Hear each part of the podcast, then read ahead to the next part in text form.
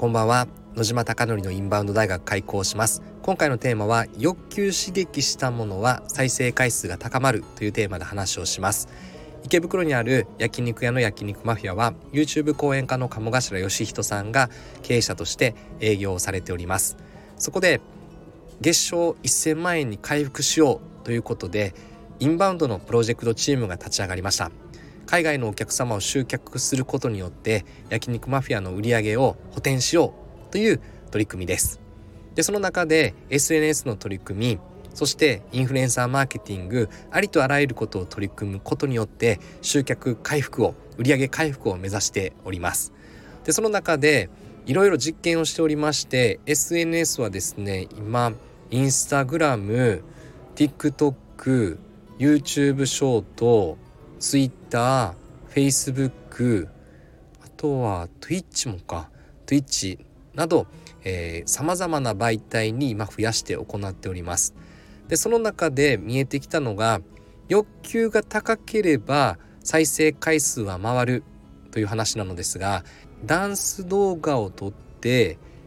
その再生回数が回るというのは意味があるのかないのかって話です。で以前もこのテーマで話をしましたが確かにセクシーなダンス動画を発信することによって視聴いただける方々の人数は圧倒的に増えるかもしれないです。ただ欲求と提供価値を合わせないと最終的な集客にはつながらないので焼肉マフィアは焼肉屋なので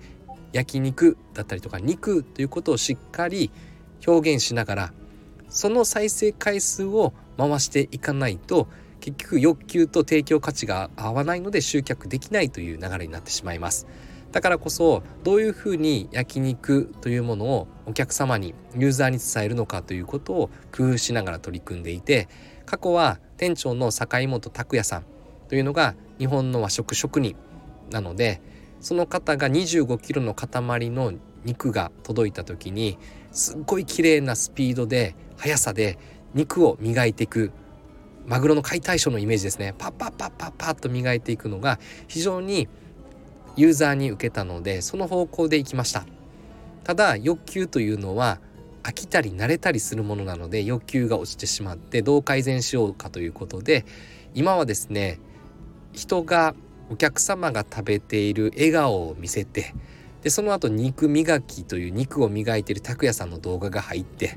そしてジューッと焼いてるしずる感を出してそして最後にまた食べてる方が映る笑顔でっていうのがこの構成で今発信をしてます。そうすると安定して2000から3000回ぐらい再生回数は回るという流れになっていますがただそこからですね大きく1万とかっていったのは1本2本ぐらいしかないのが今の状況です。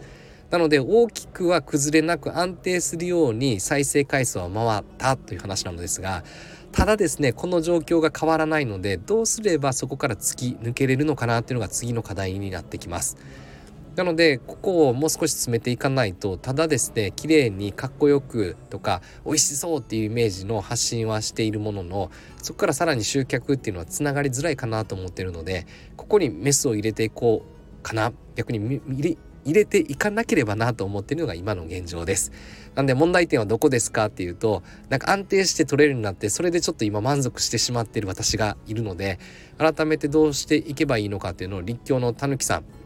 と相談しながら進めないとなんかこのまんまの状況になってしまうなと思ってます。なので見せ方をもう一段階方向はいいと思うのですがそこをもっと速いスピードで投げるためにはどうするのかっていうことを突き詰めていきたいなと思っております。まあ悩みが尽きないですね。やればやるほどいろんな壁が出てきます。ただ